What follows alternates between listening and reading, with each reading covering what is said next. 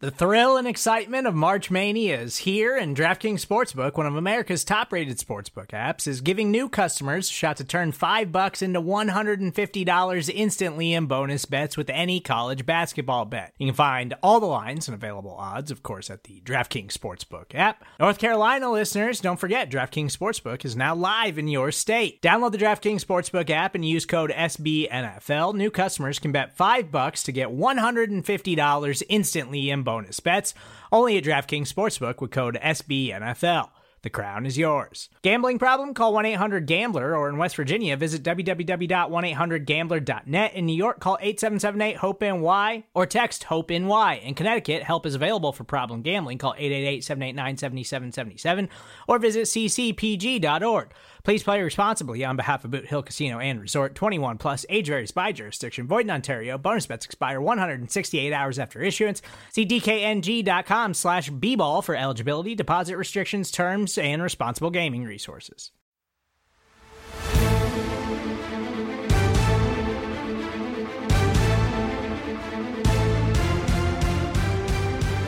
Welcome one, welcome all to the greatest show of them all. It is the NFC East mixtape volume 120. You can listen to us wherever you get your NFC East blog podcast networks across the SB Nation universe. You can also watch this show on the Bleeding Green Nation YouTube channel or the Blogging the Boys YouTube channel. Wherever you listen or watch, you will hear or see the audio and or visual stylings of myself. I am RJ Ochoa from Blogging the Boys. He is Brandon Lee Gowton from Bleeding Green Nation. And we, Brandon, are recording in our normal time slot. It is Tuesday, July 18th for us. So happy Tuesday, July 18th to you.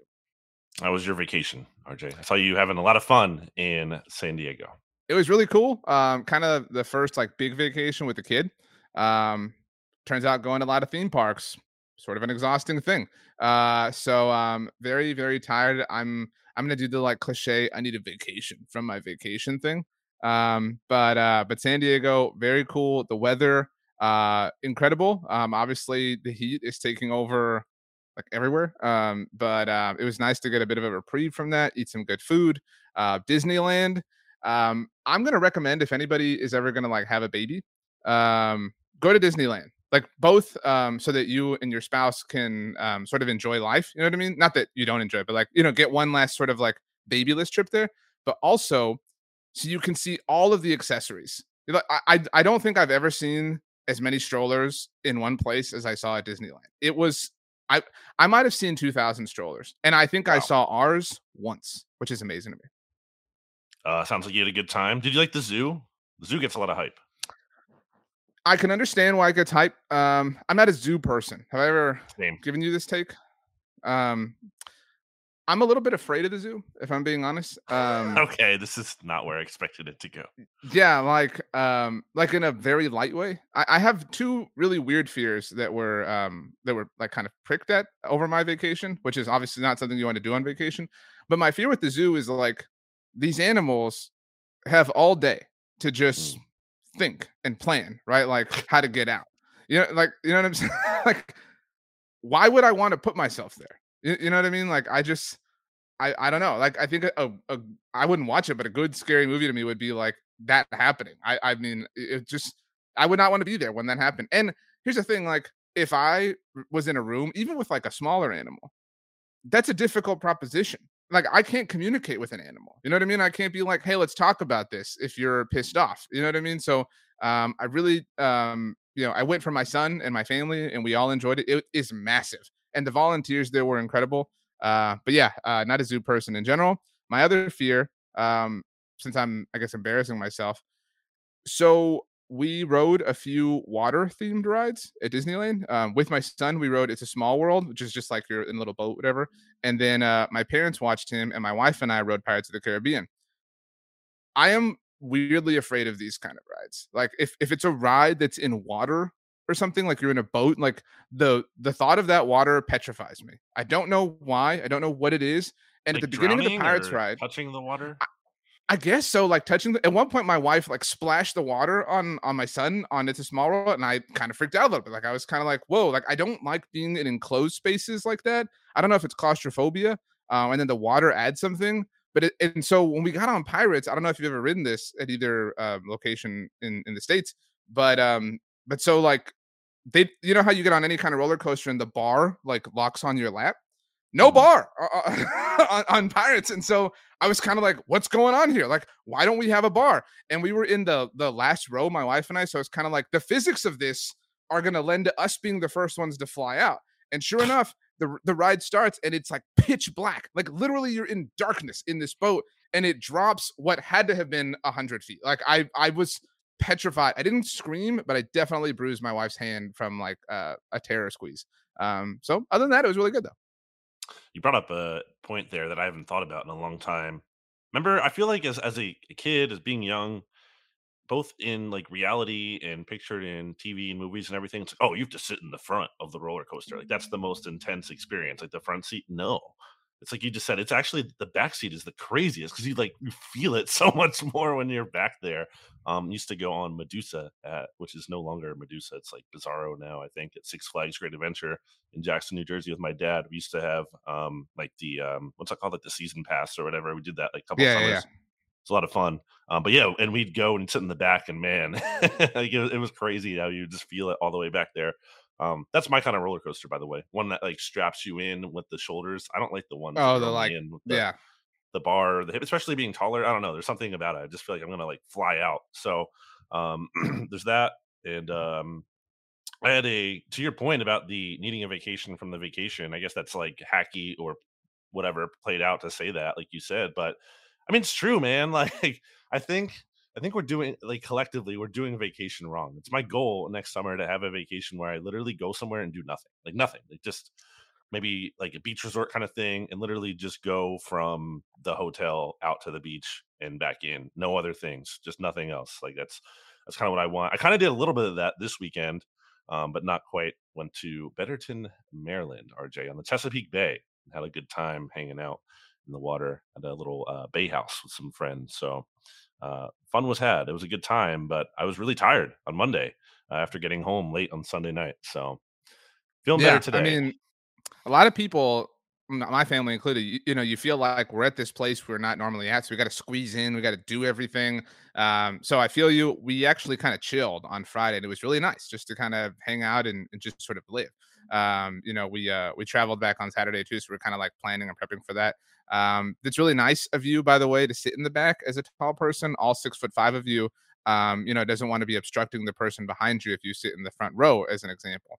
Um, but I agree. That's you know, and I'm also like I'm I'm not a hands in the air roller coaster person. Like I, that's not me. Like again, I'm I don't know if I'm afraid of roller coasters or what this is with my like theme park paranoia. But um, I've said before, if I was like stranded by myself at, at any theme park, but something like Disneyland with a lot of caricatures at night with everything off, that I would I think I would have a panic attack. Um, and with it, there's something about water.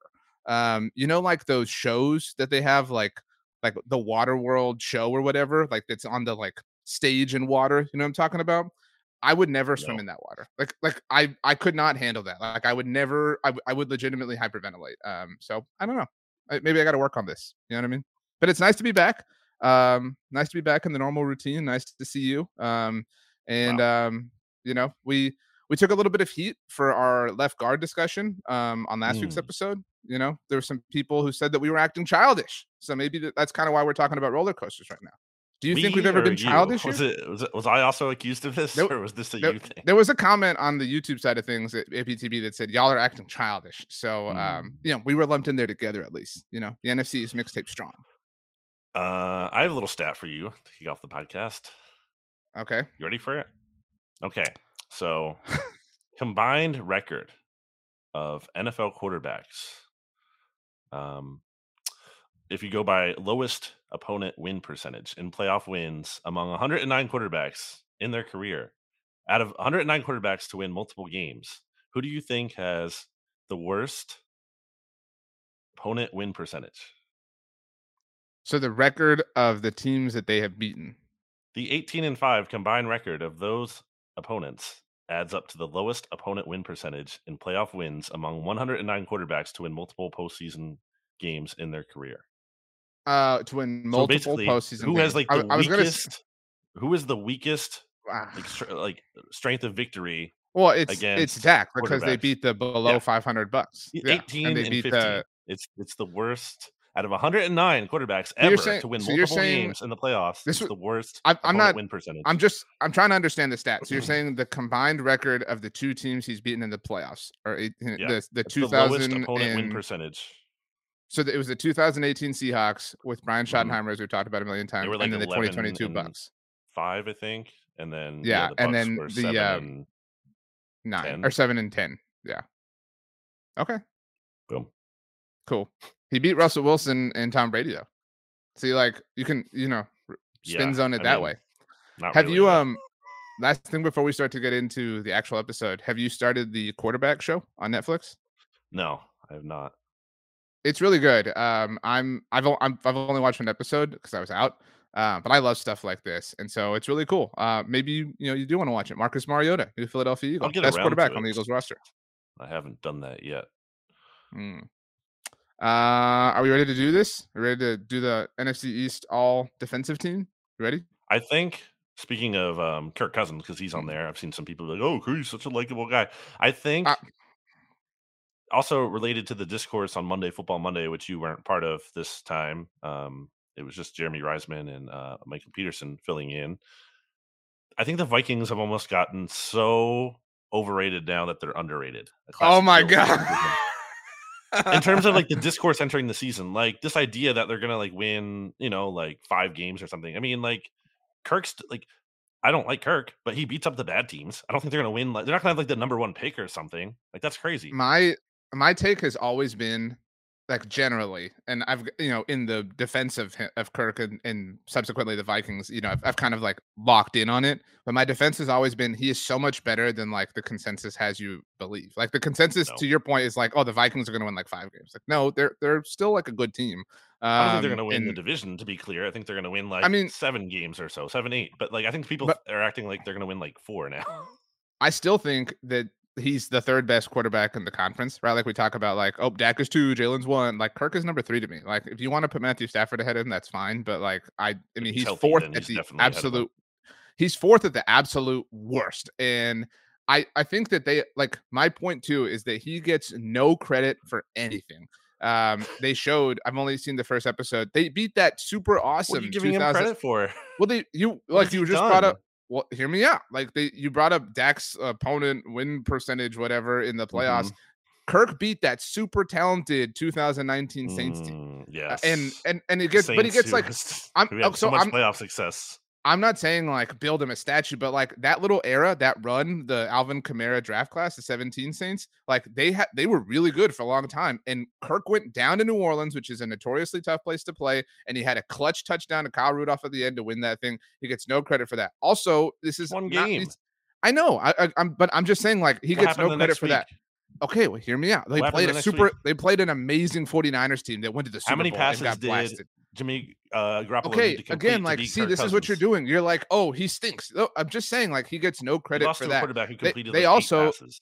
Last year, we have done this with other teams. We've been like, oh, this team like hung with the Lions. They're pretty. They beat the Lions last year, and they authored. And granted, they fell down. They authored literally the greatest comeback in NFL history last year. Okay. Again, to do that, you have to down fall to down. the Colts was like pathetic, though. I'm just saying, like, but nobody gives him credit for anything. So that's really all my, my, I have to say about Kirk Cousins. But uh, it is They an enjoyable been show. down to the Colts like that. That's pathetic. it is kind of amazing. I mean, it's only been one episode. It's really just the Mahomes cousin show because Mariota kind of, you know, wasn't that great with Atlanta last year. He's a super interesting person and it's, you know, fun to watch him. But like, as far as the football, it's really just the Mahomes cousin stuff. So um, I highly recommend it. The most bestest team could possibly create. That's that's so you're laughing at that uh, turn of phrase there, but I think that's how isn't that what like um, Little Caesars calls their pizza? I don't know. Like we can ask the aforementioned Matthew Stafford. He's uh, It's called extra most sponsored on it. bestest. That is literally like the the branding of their um one of their pizzas that they I don't endorse there. it. Anyway, Anyway. um, it is time for the all NFC East defensive team. We did the offensive edition last week. and Next week, we'll kind of do special teams and coaching staff, um, what with training camps kicking off. And then it's just kind of like the grind for um, six or seven months. Uh, but anyway, so uh, you and I talked about this, Brandon, what positions we were going to field on this defense. Um, you embarrassingly left out a linebacker, which was kind of sad. Uh, so we're going to do two, def- two defensive ends, two defensive tackles, two linebackers because nickel is the new base, three corners, obviously, and two safeties. All understood? Yeah, and just for for clarity and context here, I don't remember if I said this in the offense episode. Like if I think it's always makes the most sense to shape these teams around the best players in the division. So, like for offense, let's say if the wide receivers were all just really kind of like bad or mediocre, then we'd only do two. And let's say in theory, like if Travis Kelce and George Kittle were in the Right, NFC, right, right. would obviously run 12 personnel as our our Right. all star team. But um, yeah, so there's a little discussion I feel like needed here just to clarify um, Well, how we're we're- going to attack this one. We're good roster managers. You know what I mean? Like we adjust to the talent. We don't force players Right. and talent to fit our scheme. So um, we, we are the uh, the Kyle Shanahan, so to speak, um, of uh, of all this. But anyway, um, Yikes. so okay, um, I I think we have some weird kind of like you know we can, we can put players where we want to because like I, we don't need to go by like where our lads has these players like listed or whatever but so um we'll start i think i wanted to go defensive end like i wanted to go kind of maybe not left to right but just like along the line so like end tackle tackle end if that was Mhm. okay with you No. um you just want to do both defensive ends at the same time yeah, I think it's that's important. okay that's fine And I, I don't even have them as defensive end. I wrote down as they're edge rushers. I Yeah, that's- just pass that's the best rushers. way to put yeah it. whatever you want to call them but the two are micah parsons and haason reddick like Yeah, that's the answer like there's so. there's no way that you can make an argument for anybody else um it's been an interesting kind of turn in the NFC. East. Like Chase Young's like not even in this conversation because I would like my first guy out is sort of Demarcus Lawrence, but if you're prioritizing getting to the quarterback, whatever, we don't have to have this discussion. Um, you know, BLG loves some BLG. Um, obviously, um, you could talk about you know Josh Sweat. You know what I mean? You could talk about uh, you know a lot of different players, but like that's what I'm saying. Like Chase Young is nowhere near the conversation. Obviously, you know, didn't get his fifth year option picked up, but it's this is super. This might be the easiest one. Micah Parsons and Haason Reddick. I mean, two more players have uh, more sacks than Haason Reddick since the beginning of 2020. That is Myles Garrett and TJ Watt. Reddick has 39 and a half. I think he had like what 19 and a half last year, including playoffs. I mean, like he was he's pretty awesome. He's a, he's, he's a bargain on his contract, and he wasn't there at OTAs, and I don't have any evidence to say he's holding out, but like that's something to monitor. I feel like because he signed, like it's crazy that he was available to be signed last year. He only signed for three years, 45 million, 30 guaranteed. That's like that's bonkers of a value relative to like pass like pass rusher money is basically almost like quarterback money. And this is like uh very much at a good rate. So yeah, Reddick certainly deserves to be on here. And it's I think- interesting that both of our edge rushers are these linebacker types as opposed to like being that more traditional 4-3 defensive end kind of player. Like Um, your but yeah, Demarcus Lawrence. Yeah, like your the physical build of him is what I'm saying. But I mean, if if these guys were on the same team, that would be that would be pretty crazy. um, well, you know, you're secretly obsessed with Micah Parsons being on your favorite team, so you know you want that We to don't happen. need him, But but if he wants uh, to play for his hometown team that he loves, he can. Um, but on the Haason Reddick note, just quickly, um, I would well, I would love to see him hold out just because I would love to see the drama of it. But I also like, in all likelihood, like we talk, like this is so true for so many Eagles, which is you know what we've talked about a lot. But like, like will he have another season like last year? You know, like if you're if you're playing the like you know odds game, like like thi- w- will his earning potential ever be, or will his leverage ever be as high as it is right now? You know, like if if our job were were to advise him, yeah, I would be like, dude, you have. I, I said this at the time after the Cowboys traded for Amari Cooper in 2018, he should have absolutely held out. You know what I mean? Like, you know, he should have absolutely because like he he saved that team, and there was no way he was ever gonna completely match that, and he didn't. He was still really good. But you know what I'm saying? Like, there's no way he will ever hold as much leverage as he does at this moment in time. Let's let's set the over under for Haason Reddick sacks this year at hmm, Seven let's a half. He has 39 and a half in the past three years. So let's say set that at um 13.2. So I want I'm doing that as opposed to the half. So the half uh, you know is in play there. So do you think he has Mm, more or fewer than 13.2? Um, so he obviously had a million last year. He had 16. He had a he's only hit over that once in his career, and it was this past year. So I'll take the Mhm. under. I mean, Okay. he's like he had in 2020 he had 12 and a half, which is still really good, but I mean that's really hard to do. here too, by the way. Um, I'll still take the under. It's just Okay. really hard. I mean, it's it's really hard to have that, and some of it isn't even like his fault. It's just opportunity. You know what I mean? Like and other things, and like getting game planned for. So, um, yeah, I'll but take. you would take the um, over on like 10.2, right? Yeah, I mean, because he's gone over that, you know, yep. each of the last three years, just in mm-hmm. the regular season. Um, Micah Parsons, our other edge rusher that we're taking, he's had at least 13 in his two seasons, 13 and a sure. half last year. So a bit of an improvement. So let's just use that same figure, 13.2. Yeah. You're right, exactly. I'm going to take the under as well because oh wow. and some, but some of that is because of the way the Cowboys are going to be with him. You know what I mean? Like they're I think a little stingier with you know opportunity for him in the regular season because they know how important he is. We've seen them really do that, just kind of prioritize the rest of players. So that that's what I mean by opportunity. And like he's completely capable of it. I just don't think he'll have the chance because the Cowboys will put him on ice at every opportunity that they can. He did kind of fade like quietly later in the year last year. No, am I wrong to say that? Didn't that like kind of happen there? I wouldn't yeah. say fade, but he really had he was like really in the thick of discussion for defensive player of the year. Um, so like if you kind of just go off of sack numbers, so he had two against the Giants on Thanksgiving, and I would say that was mm-hmm. like the peak of of his like it's going to be Parsons or Bosa, and that was when I lost that bet to Fooch, and I had to um had to tweet that thing, and that was really dumb.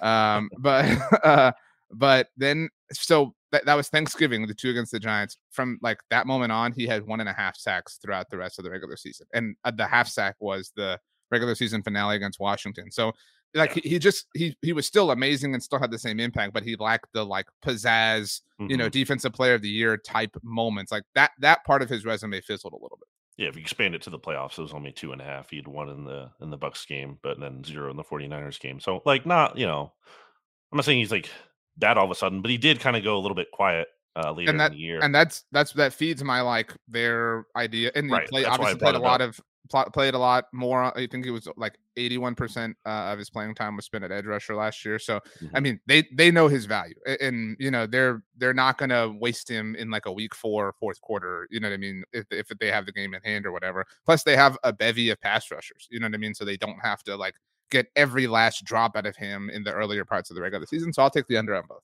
All right, we'll go over to defensive tackle now, where I think this is also kind of. I think there's only two right answers here. I have Dexter Lawrence. He's obviously coming off like an incredible season. Um, he was awesome for the Giants last year. Really kind of impressive how he evolved as a player because I remember when he was like considered a draft pro- or when he was when he was a draft prospect, he was being more considered as like run stuffer guy, uh, and all of a sudden last year, he became much more than that with seven and a half sacks. And I don't even think the, the stats totally do or the sacks justice for him, where he was also at 28 hits. Like that's a really high number, especially considering he'd only been at like 11 and 10 the previous couple seasons. Um, his tackles also went up from being in the 50s to 68. Like TFL's career high seven. He was second. Uh, he's all pro second team. He's a Pro Bowler. I mean, I, I think it's Dexter Lawrence. I agree with you. Um, but it was not as it was it was closer than I thought it was, at least. I, I agree with you. Like he's my first pick. Like if we're drafting yeah. defensive tackles for this team, like he's yep. definitely the first one that I want on the group. Um, but I thought that the gap between him and my second choice, and even like kind of my first player out, was hmm. you know slimmer than I anticipated going into this. Um, Dexter Lawrence is awesome. I think there's an argument that he's the best player on the Giants. Um, we also we haven't mentioned this at this point in the episode, but it's worth mentioning just very quickly uh, that Monday's franchise tag deadline passed. Um, this obviously impacts both the Giants and the Cowboys, um, specifically at the running back position. Um, neither Saquon Barkley nor Tony Pollard got long term deals. Tony Pollard does or has already signed that franchise tag, so he's obviously playing for the Cowboys, but Saquon hasn't. There was a lot of discourse from running backs across the NFL um, in the aftermath of all this. So I don't know that I believe Saquon will hold out, but that is a factor, obviously, um, heading into the season. But even then, like Lawrence might be the best player on the team, right? Like there's a strong case for that.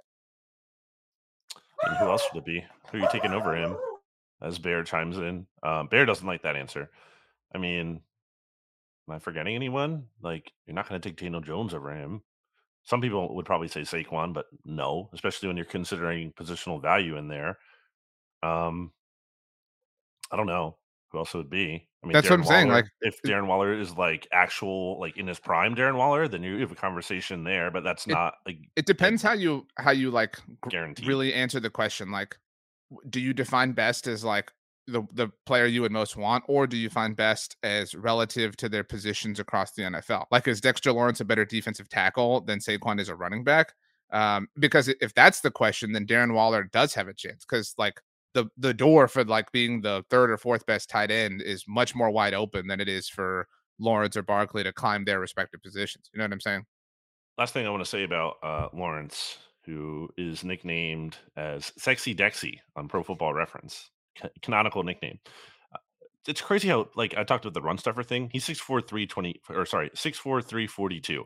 That's pretty crazy. For a dude that big to be getting seven and a half sacks, like, that's that's another reason why I'm taking him here. It's like, that's like a special kind of profile that you have. A guy who's that big who's able to get pass rush um, production is that's not just a given. The other guy, I, I think has to be. I've I've talked about how I think he could take a step back this Let me year. go. Let me go first, please. Okay. So, um, so Dexter Lawrence is number one for me. I think we agree. Second choice is Daron Payne. I think you have to based on the season he just had. Right. So, um, so you mentioned Pro Football Reference. Their approximate value um, has Dexter Lawrence as a 13 for Mm-hmm. last year, and Daron Payne also as a 13. But Jonathan Allen was a 12. I, I, I, I think Jonathan Allen is much closer to this than I really thought. Like he was my first guy out, um, and we've like known that forever. Like that's kind of like Washington's thing or whatever. Yeah. Um, but yeah, the 11 and a half sacks for Daron Payne last year. Like he he had a loud season. Like, yeah, like I think he earned the Yeah. spot this year. But like I agree with you. Like I I would not be shocked if a year from now, um, if if like it's one of the Washington defensive tackles, if Jonathan Allen leapfrogs him again. I know you don't like Jonathan Allen, but like it's No, it's closer that's than not we true think. at all. I I think I, it was tough for me in terms of like, am I am I not giving enough credit to Jonathan Allen? I think you could argue Jonathan Allen's body of work, you know, is better than what Daron Payne has um, put forth. Um, whereas Daron Payne's more of a, you know, could be more of a flash in the pan one year thing, and we're rewarding him based on that and not so much the body of work. Um, so I do wonder about that, but I think you know he had 11 and a half sacks. I think you, you can't just sneeze at that. I think you have to give him credit for that. Give me one second. Keep going. You got this. Um. So you know, obviously, it's not Fletcher Cox. You know, Jalen Carter has potential, but is is by no means a proven thing. He could he could conceivably be here next year if things go really right this year, but that's also a big, um, a lot to prove there. RJ's not here, by the way, for the audio list or yeah, audio listeners, but now he's back. Um, Cowboys certainly not in this mix. I Oh mean, my gosh. Oh, sorry. I thought we were just gonna be mean. Yeah, I mean, maybe Mazi Smith like shows up. You know, that would be like their fast. Although I do think Osa Odighizuwa is an underrated player, but that's a different conversation. he was my underrated player, but yeah, he's Right. not on this ilk Um, yet. He has a lot to. He has to make a big jump in year what this will be year three for him This'll- to yeah, kind year get three. in that in that Um, conversation. I did. I did want to bring this up. So, like, we were like, "Oh, Lawrence is like easily number one," and I'm like this He isn't is. all. I know, I know, but this isn't like all about sack numbers. But Jonathan Allen had as many sacks as him. They both had seven and a half. You know what I mean? And again, they were they're just they're closer than we think. Like this is a closer than it feels sort of position, or at least you know discussion for these two players or three players. But yeah, I agree. Of the three, I'd rather have Lawrence and Payne. But again, this like thing about the profile though, like the sacks at Dexter Lawrence's size, I think is just so much more impressive. And again, Sure. the, the, I think the quarterback hits were also higher in uh, much higher in Lawrence's favor as well. So okay, uh defensive line is Micah Parsons, Haason Reddick, Dexter Lawrence, Daron Payne. Done. Yeah, Pretty good Um, defensive line. Yeah, I mean, hard to be upset about. Um, so and every team is represented. Of the first four, we have Yep. one from each and every single team. How cool is that? Um, okay, so linebacker is up next. Um, I think the first choice is actually really obvious. I, I don't know. I may, maybe I'm biased, but I do think it's Leighton Vander Esch. Yeah, I mean it's not a great division for linebackers. I mean, Right. do you And and to and sorry, you but you brought this up in the chat. Like we're we're like at off ball linebackers at this point. You know what yeah, I'm saying? Like off-ball linebackers. right. And that's what I'm saying. Like Leighton is like the vintage version of that. You know what I'm saying? And he had a really great season last year. Like I think he is easily the number one choice here, like the least debatable one. There is a slight debate after this, but he was awesome. Like he was awesome at defending the run Mhm. last year. He got hurt, and the run, you know, support really kind of, you know, regressed for the Cowboys. And then he returned and things stabilized. It was a big deal. They were able to bring him back. Um, he's really kind of shed. I know I just said he got hurt, but he shedded that label that he couldn't stay healthy um, really ever since the Cowboys drafted Micah Parsons, Leighton has Mm. kind of been the pinnacle of health, save for that little stretch last year. Yeah, I mean, it's not like he's a Pro Bowler, right? I mean, he literally hasn't been since his rookie year, but uh, above average starter at linebacker, which there really aren't many of those, if any others in this division. So certainly he gets the nod. Um, Eagles don't have anyone that would qualify. Eagles might have like the worst start, the worst linebacker core, at least one of them in the NFL, uh, depending on what becomes of Nakobe Dean and my guy Christian Ellis. And then uh, Commanders, I mean, So Davis has been like disappointing. who else do they really have? He's the only. Uh, my second spot is down to two contenders, and Davis is one of them. Um, and my other, I guess we're at this point in the conversation, is Bobby Okereke. I know you're not fond of him, uh, but like it's down to the two well, of them. Relative to the division, I, I am fond of him. well, so um, Davis had three sacks last year, which is impressive. I mean, you know, as an off-ball linebacker, whatever. Um, had way fewer tackles than Okereke. Um, Okereke forced a few fumbles. Um, you know, so depending how much more stock you place in that, um, I'm inclined to lean Okereke. Um, yeah. so that's my personal pick. Um, even though I, mean, I think, you know, th- again, kind of a, a thin sort of argument zero career forced fumbles and zero career interceptions for Jamin Davis. Like I need, I I know it's a simple way to put it, but I really need some kind of playmaking for my linebackers, yeah. and just to have none is it, it's a non-starter for me. I agree. Okay, so that was pretty simple. Uh, so linebackers, Leighton Vander Esch, Bobby Okereke, and I feel wrong because it violates my adding a new player thing. I really don't like that. It's not a real rule. Everyone in the comments is also like, "Why is this a rule?" I know. I mean, I will say I'm kind of walking it back a little bit. Like I, I feel less passionate about it, but I feel obligated to defend it because I said it at one point in time. Have you been um, playing the NFL uh, crossover grid at all? By the way. I didn't know it was uh a, like out. I know that I mean we mentioned Pro Football Reference. I know Pro Baseball Reference um like supports the baseball one. Um, I think it's but, baseball reference or, or, whatever. But either way, um, like it's supported by the reference company. I don't think the football one is. I've never seen this, so you can send me the link yes, and I'll, I'll, do it. I mean the baseball, but there's a couple ones. There's like it's like NFL crossover grid. I think if you Google that, been doing uh, that one, and there's also this like is, Dynasty Daddy. There's this, one. This is like when Wordle well. came out, and then like a million spawns of it um happened, and it was like audio versions. It? It's fun. I in the NFL one. I can't do the baseball one. Like that's too. Yeah, it's, I, too I don't difficult. know baseball. As I, he said while wearing a Phillies jersey and hat. But I, I, legitimately don't know like other right. teams. Like I know some Phillies stuff, but I can't get like like I don't know who's on the Mariners. Like in the and the the Mariners and the Guardians, like I have no idea. I can't tell you. By the way, um, we went to a Padres game when we were in San Diego. Super awesome. Like very different um vibe from Minute Maid Park. Like super kind of progressive and modern ballpark. Amazing food options. Gaslamp like, Stadium or it was the, Petco Park. Petco Park. It's in the Gaslamp district. Um, and actually, um, I should mention this. So it was a they had a giveaway, which was at the end of the game, which I don't like. You shouldn't force people to stay. I mean, I get it, but you know, you should do them. People that walk giveaway in. at the end. Yeah, it's like you should that's give. Insane. People, that's what I'm saying. You should give people the thing when they're walking into your stadium, not like make them stay till the end of the game, whatever. But you know, especially fine. baseball. Yeah. Um, but so it was a kids giveaway, which again, super cool. But like, there's a also, lot of even less sense. Kids can't last the whole game. Yeah, uh, but that's I mean whatever. So it was a, a little mug, like a little co- like kind of coffee cup, and um, it had a bear on it, which was cool because you know our dog, uh, and the bear was wearing like a Padres uniform. And so I was pushing uh, my son out the game in the stroller, and he handed me a box, and I, I wore a Cowboys T-shirt to the game. It said America's team, because Cowboys are America's team. And um, and the guy gave me another one. He said, and here's another one for the Cowboys. So that was kind of cool. So so we walked away with two cups. Uh, that was uh, unexpected. So Shout out to the Padres. three or four from the Padres, including uh, sweeping a doubleheader. So there you yeah. go. Um. So uh, cornerbacks. Uh, is I think we should do corners before safeties. I don't know. Well, are we gonna take a break here? Um. Okay. Let's take a break and hear word from our sponsors. Support for this show comes from Atlassian.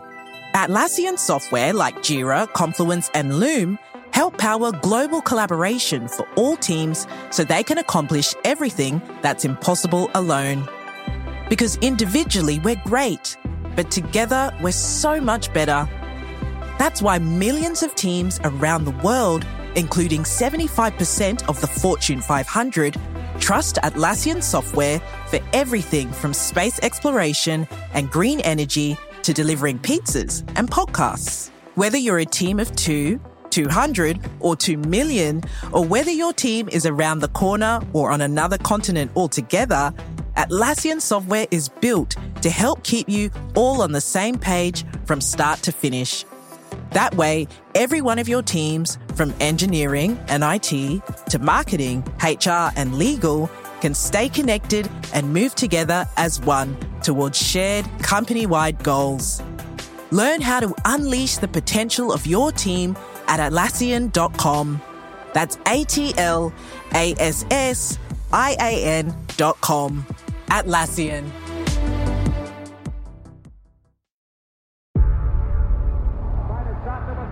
Before history is written, it's played.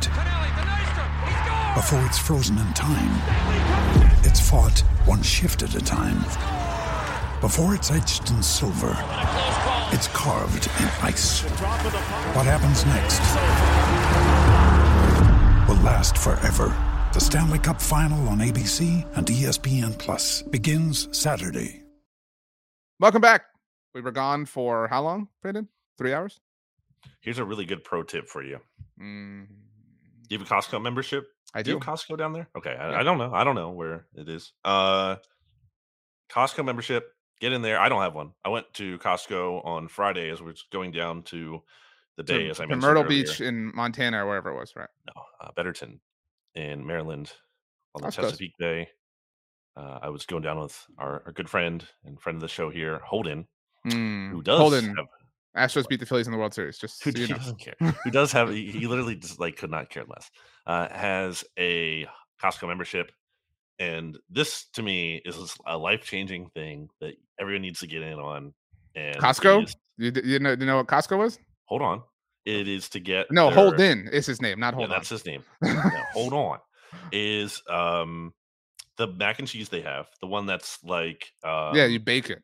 Yeah, you just bake, you just put Yeah. it in the oven. It's basically almost prepped. And then what you need to do with that is get, and I don't know, uh, you know, I'm, I'm sure they're not all set up like this, but the way this one was set up was like the mac and cheese was across like the aisle kind of from the section where they had a ton of dips, you know, like basically like, like- any kind of like tzatziki and salsa and like just a whole array of dips, including buffalo chicken dip. And let me tell you, you take that mac and cheese, you put some on your plate, or if you have it in the tray, whatever, you mix it with that buffalo chicken dip. it's a great time.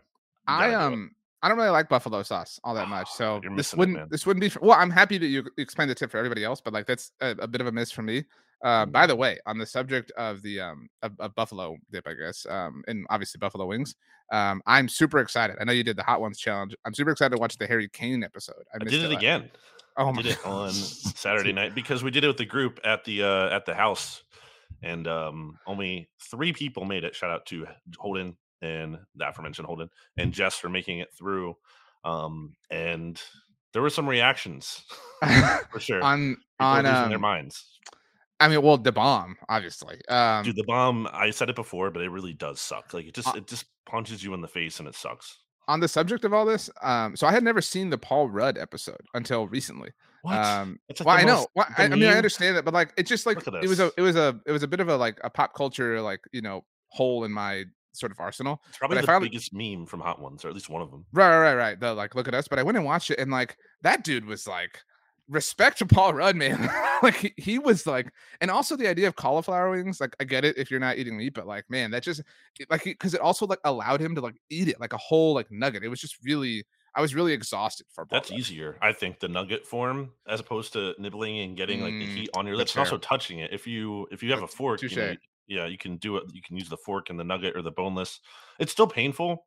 Don't get me wrong, because I did both. I did the first time I did the bone in because I feel like you have to to like officially beat. You know, it's like 100 percenting a game. Like you have to do the bone in if you're gonna 100 if you're gonna fully complete it.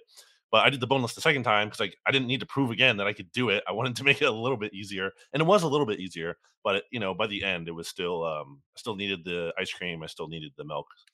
Um, good for you. Okay, so uh, doing corners first, right? Then safeties. We Um, never cut corners here.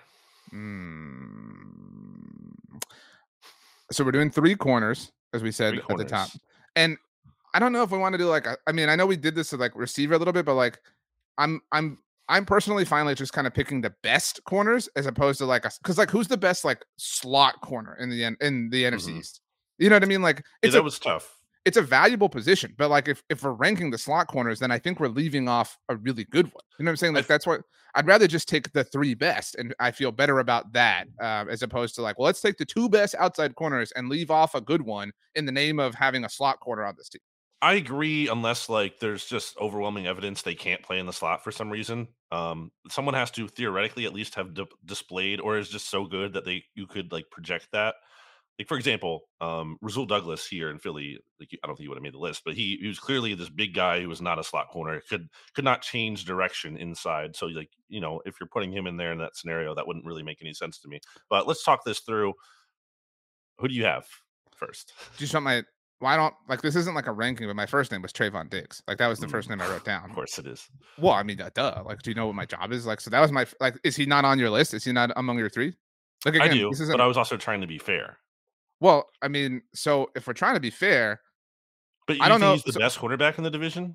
I think so. I think Wow, he's wrong. I, I think he's a top three corner in the NFL. I think he's the best in the division. I think I think the second best is probably James Bradberry, who's on my list as well, obviously. Um, now I'm gonna say I don't have Darius Slay on my list, and that's Wow. because you have slandered him so much that you you have ruined. I don't, not that I had a, a promising one, but like you have impacted my opinion of him. And so, like, mm-hmm. that's like, I don't think we can have in good faith to the mixtape. I don't think we can have Darius Slay because he's been so destroyed here. And you've gone on many times about how his interceptions that he has had are against all these trash quarterbacks. True. Like, I, I don't, I don't think it's, I don't think it would be genuine to have Darius Slayer. So my top two pl- players I'm placing on the outside, if I have to, you know, kind of rank it that way, are Trevon Diggs and James Bradberry. That's also who I had, believe it or not. And I just want to note on Bradberry, he allowed the lowest passer rating in the NFL last year. And he did that despite seeing the sixth most targets of any cornerback, because even though I think Slay is a little overrated, not a bad player, but overrated, he does have respect from other teams, which says something. But it also, I think those they can be wrong sometimes. And they didn't always want to throw at Slay. And it didn't really work out for him because again, he uh, Bradberry allowed the lowest passer rating. He had a ton of pass breakups. He had three interceptions, which is more and I, I think he actually had four if you include the playoffs. That's more than Darius Slay's two, double. Darius Slay, or no, Slay had three too. I guess, yeah, he had three because he had two in the one game. Okay, still Bradberry still had more when you include the playoffs.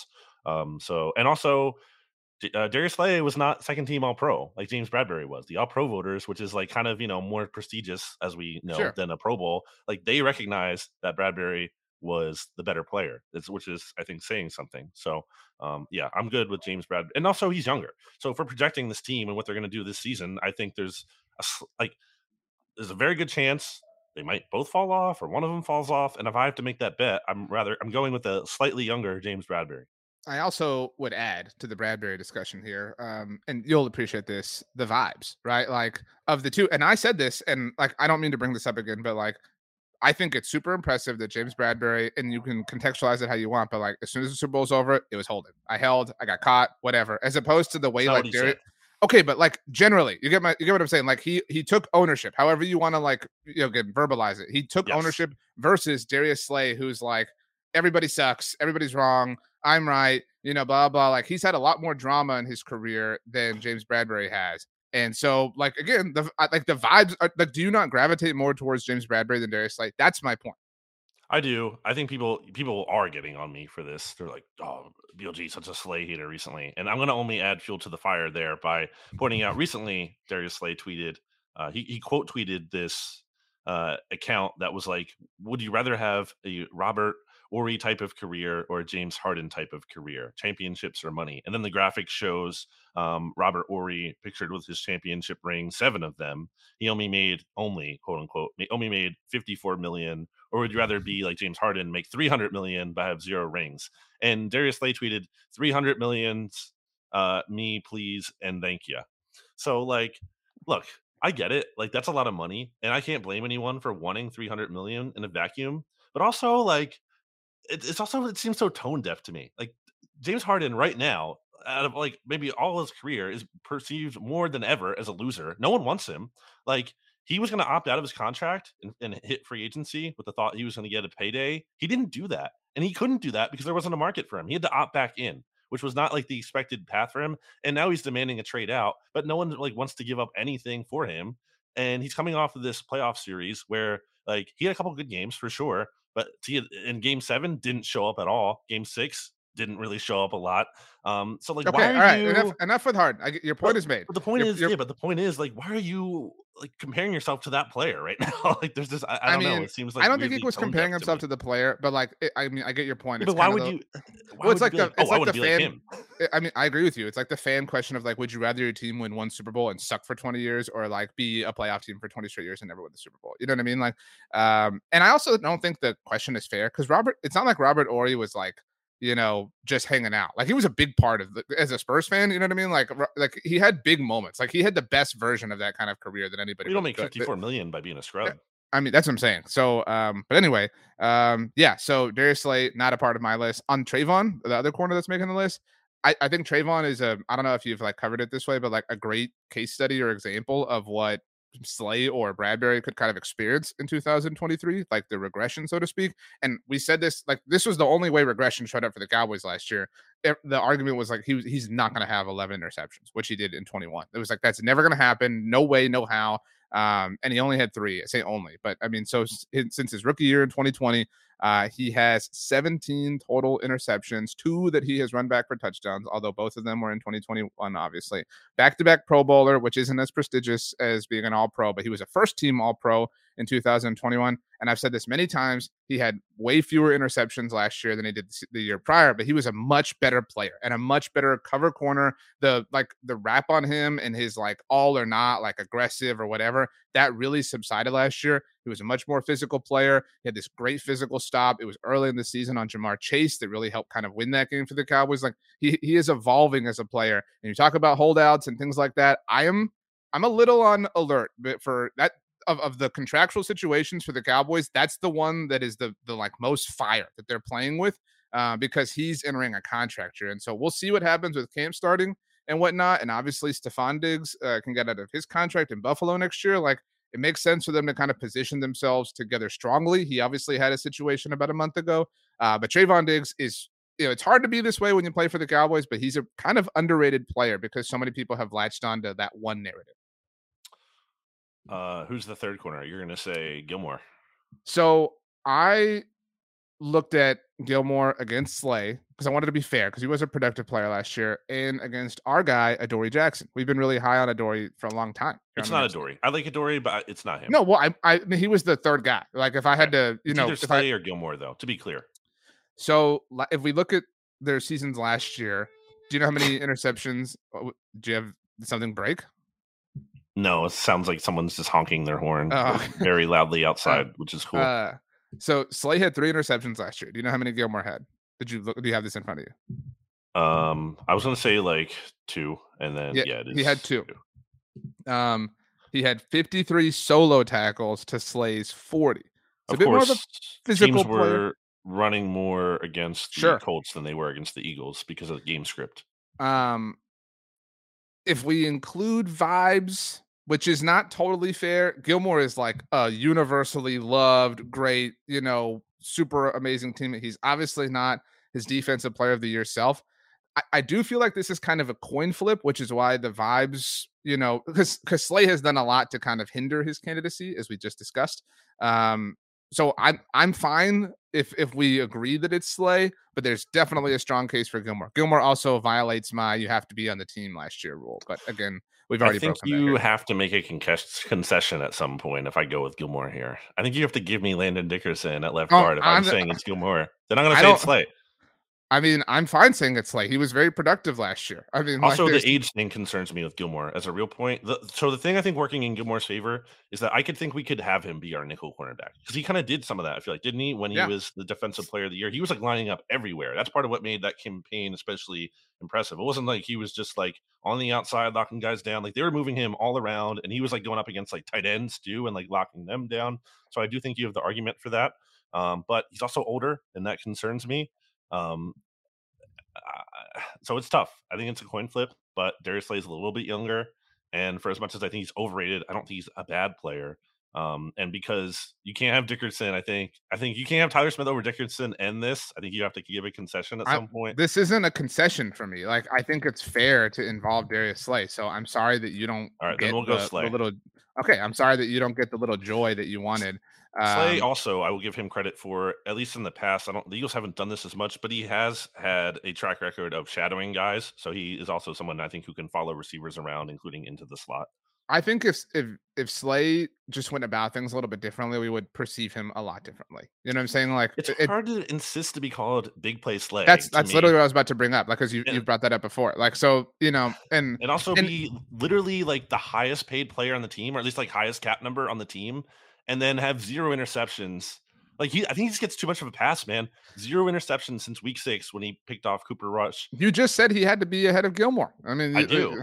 Well, I mean, so I I think this is so far of the players we've picked, and we have two left. But of, of the nine we've picked, this is the the least stable Jenga piece to me. You you know what I'm saying? Like, I think like you know, I would I would bet highly on at least Gilmore leapfrogging Slay uh, if Gilmore's on the Cowboys next year, you know, or in So- the division. But like what it's Slay, worth, he he's the least stable piece to this tower for me, Darius Slays. But I mean, And I think he deserves because we've talked. This is an exercise that is heavily weighed upon what you did last year, and Darius Mhm. Slay was a very, very, very good player last year. if you go by the um, NFL insiders thing, which ESPN has been putting out the rankings Right, right, right. compiled by executive coaches, scouts, which is isn't gospel, um, but is worth looking at. They actually have Slay as the fifth best cornerback in the league. They have Trevon Diggs down at eight there, and then both um, Gilmore and James Bradberry are in the also receiving vote section. Interesting that James Bradberry wouldn't make at least like honorable mention, um, but I it's a tough he- field though. I think he gets like the like Robin rap. You know what I mean? Mm. Like, and, and Slay gets the Batman one, and there's like The a Robin boost- Rapp and also the Super Bowl like Right, right. like Um, being especially harshly punished for that because it was such a visible moment. I mentioned this, and also shout out to our friend Tim, the whiskey influencer, for this, um, who brought it up with the aforementioned Leonard Dickerson, Tyler Smith argument. But um, Pro Football References approximate value metric for last year. Um, so Adoree Jackson was a four, and Gilmore was a five. Just again, like I think Adoree like was worth it was worth mentioning his name at least. Uh, but Slay was an eight. That's what I'm saying. Like it's really it's it's not hard if you're looking off of just last year. Now, if you are extrapolating and considering a lot of other extenuating circumstances and factors, the conversation becomes much larger for Gilmore, but this makes sense. Um, so we have two safeties, and I do want to say, um, I talked about this to you or with you in Slack. There's an argument for like if you don't love Bobby Okereke or whatever, um, and you want to have like the safety linebacker hybrid, like there's an argument for Jayron Kearse in that role. I, I don't have Jayron Kearse as one of my two safeties. That's the only way he would have made the team for me if we had, you know, done things like that. Like you talked about fielding the best possible group. I, I think that's a discussion, but fine, we didn't. Um, that being said, I do think the best safety is still a cowboy. I think it's Donovan Wilson. I think he has to be the first safety that we put on the team. I'm looking at the um, NFL insider rankings for offensive linemen, and interesting. I don't see Tyler Smith's name anywhere Oh here gosh. for either tackle Let it or go. guard. Seriously. Whereas Leonard Rent Dickerson free. Rent mention free. Rent in free. guard, so that's just worth mentioning. The safety thing is really tough for me. I, I don't think there's a very like you know. I have three I- I names just- that, that were at the very top of my list. So I had to pick two of them. And I don't know if the if your two are from here, but it was Donovan Wilson, who was I easily didn't the have best. Donovan Wilson on, but like that's a name that you would have so much more. You know, like I don't think anyone else is paying attention to him outside of the people who. My my other two, I imagine, were in consideration for you. Kamren Curl.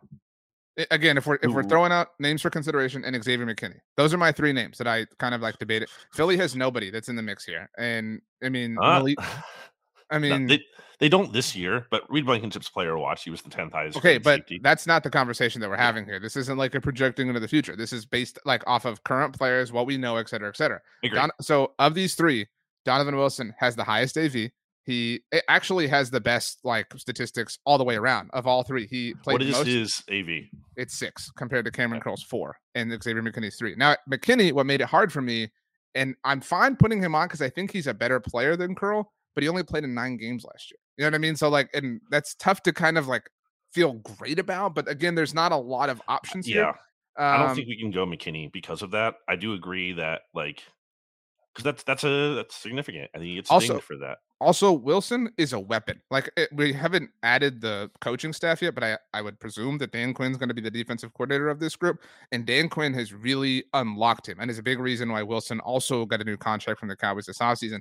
He had five sacks last year. Five. Like I mean, Yeah. he's a playmaker. You know, with the way his coordinator uses him, he had two forced fumbles. You know what I mean? Like he is making an impact on deep. Like that's what I'm saying. He has to be the first player that we add here.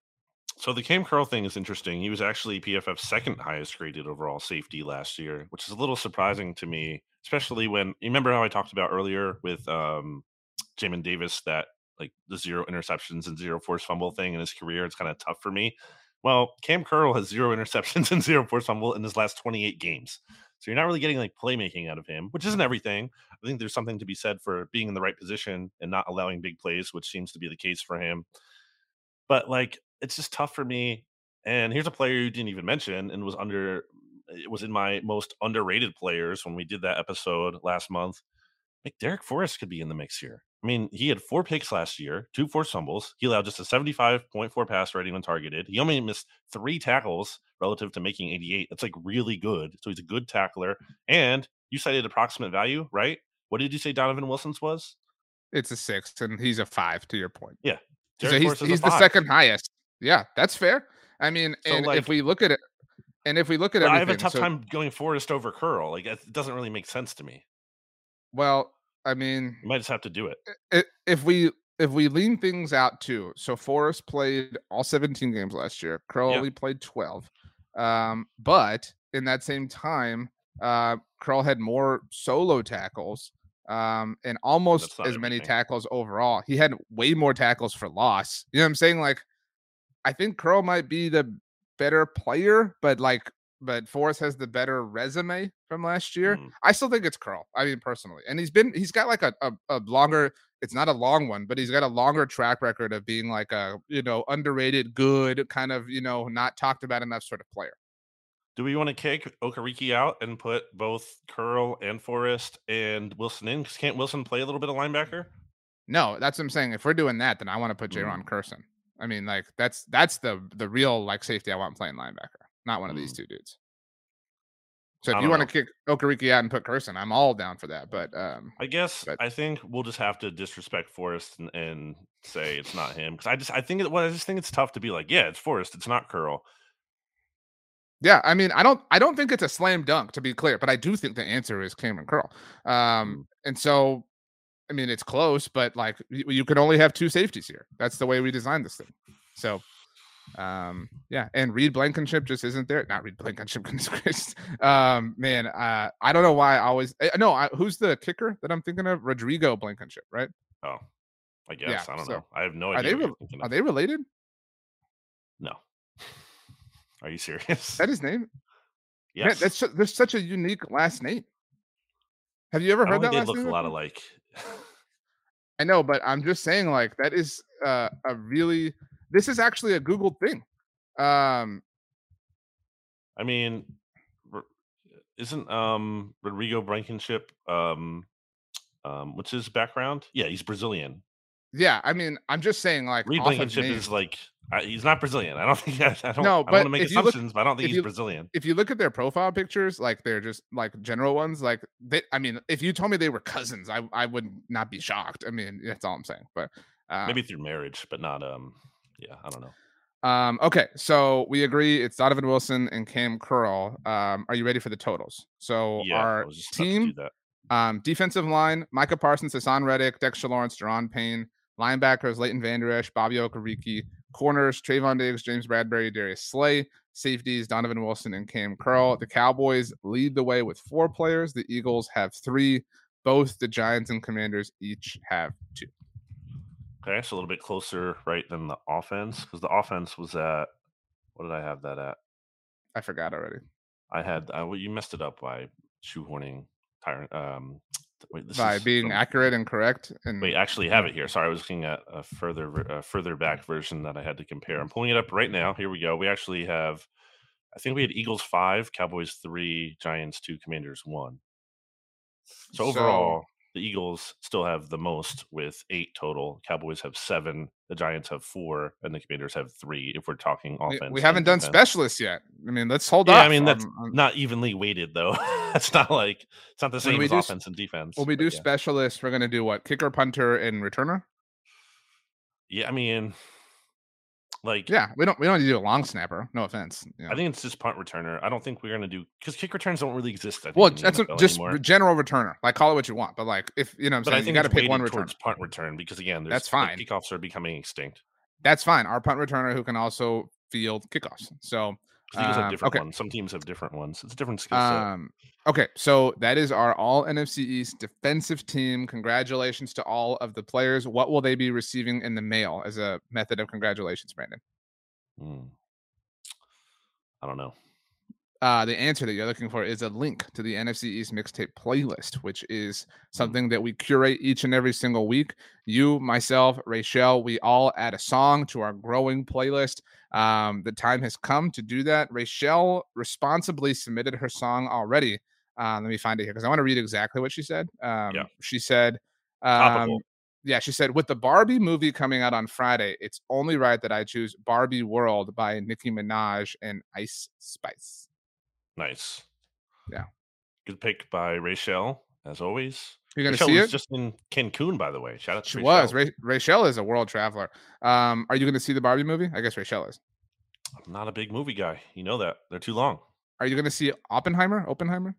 I mean, maybe like eventually, but I have no Mm. plans to rush to see it. The only thing I really have time for, because I feel like I need to keep up with it, because I like the um, continuity of it all. And I'm a completionist is the Marvel stuff because I feel like I have to. Mm. I'm in too Right. deep that I can't just give up at this point. Right. I'm in too deep. The faster we're falling, we're stopping and starting. We're running in circles again. It would be my song Wow, if, just uh, got um, if D- this was a- DCMA'd. What's the term? it, it would be my song if this was American Pie. Uh, you know what I mean? Because that's like the song that's in every single American Pie movie. Uh, but that's not my song. Um, do you want me to go first? Do you want to go first? What do you you want? can go first. So we recorded last week's uh, episode very early, thanks to you. Um, you were very kind um, in um, you know adjusting to me, um, and we recorded it before the uh, recent re-release of Taylor Swift's album "Speak Now." Um, now, here's the thing: I am picking a song from the album, the re-release version, so Taylor's Mhm. version. Um, music is we we've kind of talked about this before. Music is so powerful with how it can transform you, like or, or- and transport you. You know what I mean? Like you, like a song can transport you to a different time in your life and immediately make you feel like different emotions and things that you were experiencing then. And I think that's really unique about the Taylor Swift we release stuff. Um, so this album, Speak Now, I saw this um, this tour with my friends at Minute Maid Park, actually, the aforementioned uh, in Houston, and it was when I was in college. Like it was just like so when when I was re-listening to it, it just took me back to all those times. It was so, I hadn't been like transported by music um, like that in a very long time. So I am picking uh, not to Speak Now, I'm picking Sparks Fly, Hmm. Taylor's version by Taylor Swift. Do you like Gold Rush by Taylor Swift? What? Do you like that song, Gold Rush? What are you talking about? Isn't that a song by her? Um, I don't think so. Is that one of the new ones on the? Because I haven't listened to the whole. I just listened to the The old. third song on her ninth studio album, Evermore. I oh, I'm not a big fan of the like most recent albums. Like those haven't hit me Mm. the way like the 2010 to like 2014, 15 albums did. A lyric in that song, quote, with my Eagles t shirt hanging from the door, which she confirmed Mm. is a Philadelphia Eagles t shirt. So you're a big Philadelphia Eagles supporter, fan, basically, is what you're saying. All right. Anyway, Um, uh, Okay, so what do you got? my pick is a little off the radar, off the grid. Sometimes I like to listen to some instrumental music. And I'm going Mm. to go with, and I think this is our first instrumental only song on the playlist. Yeah. I'm going to go with El Ten Eleven. That's the name of the band. Band. Band. E L space T E N space 11. You're gonna have to slack me this. I'll send I'm- this to you. mm, Okay. L 10 11, three different words. And the song is called My Only Swerving. And it's a good, I feel like, driving song, especially more so, Mm. not like a highway driving song, more like you're cruising around the neighborhood, maybe going to the grocery store or something. Uh, it could be like a night driving song coming back from, I don't know, somewhere, dinner or whatever. It's a little uh, groovy song that I think is fun. So give it a chance. Give it a listen. Okay. That whole album is really good. The whole album that that song is from, but uh, it's actually the first song that kicks off the album. So if you like it, listen to the whole thing. But uh, just that song to start. um great call on getting a wordless song um instrumentals always slap um my favorite one actually um is from pirates of the caribbean it's the pirates of the caribbean theme song which you would think like the fact that i like it would mean i wouldn't be scared on the ride but you know can't conquer that fear for whatever reason so Yeah wow we're getting dmca'd for everything like do we just want to sing barbie world too um okay um i thought It's when i funny. because when I was hanging out with Holden and Elizabeth this weekend, they started saying the the mixtape intro, and at first it took me a second because I don't listen to you know I don't always listen Mm. back to the intro. Sometimes I listen to parts of the show, but I don't like listen to it from beginning to end. Um, so it's funny when I'm hearing that because I'm like, wait, what is that? Why does it sound familiar? Um, I guess. I mean, that really isn't that funny to me, but um, I like it. I, I was gonna say when I was reading Rachel's message and she said like with the movie coming out, I thought she was gonna pick Barbie Girl, not Barbie World. Mhm. Dude, seriously, like, are you just like, you know, you just want the episode to die? Like, is that I mean, that doing? was within like what? It's like five seconds. There's a certain amount of time, right, yeah, yeah, yeah. for use. Um. Okay. Wow. Let's chunk deuces as we leave. Brandon, tell us your three. We talked about buffalo dip. Three favorite dips. Um, in order. That aren't buffalo chicken dip. yeah, ascending order that aren't buffalo chicken dip. Ascending number one, order. So three, obviously. two, three, Sending two, one. order. So like, you But, mean but buffalo chicken dip is excluded from this conversation. Ascending order? So you mean like least favorite of the three that I Right, like? right, right. Three, Okay. two, one. Right. Man, there's a lot of dips out there to think about. I'm gonna start with maybe like a French, like a like the an onion dip, like you know, the ones that you would dip like Mhm. just plain like Lay's chips into. Little little you know. packets into the into the sour cream. Mix it up. Right. Um, that's really good. You can go to town on that. Number two, I'm gonna say pizza dip. I make a, pi- a good pizza dip. Pics um, lying. Huh? Pics or you're lying. We you to see pictures of this. We need pics or you're lying. Oh, we need to see Okay, pictures. sorry. I thought you were saying like one word. I couldn't understand. Uh, I, I I don't know if I have any pictures, but uh, I think I do. Post that. Number one. Mm, a lot of pressure here. Um, does a sauce count? Unless it's in a Mm. shape like a like a dipping. if, I got. I just went to this place. Like you know, I got a jar of. You could use it as a dip if you really wanted to. I'm counting it. It's like this truffle aioli. I'm counting that. You could dip like you could dip um crackers or chips into that. I've said this before. Um, I don't like how wing places serve their dips, or like whether it's ranch or blue cheese, whatever you want, even ketchup, I guess. Um, th- whatever you're gonna dip your wing into. I don't like how they serve them in round containers. That this is a very passionate stance of mine because you can't get it all in. You certainly can get the flats in. You know, like maybe for the drums you can get like the you know the heavy part of it, but like what we need are rectangular containers so we can kind of like you know like like twist it through so we can get the whole wing you know dipped out. That's something that will revolutionize the world. All right, we're done. Say we're done again. We're done again.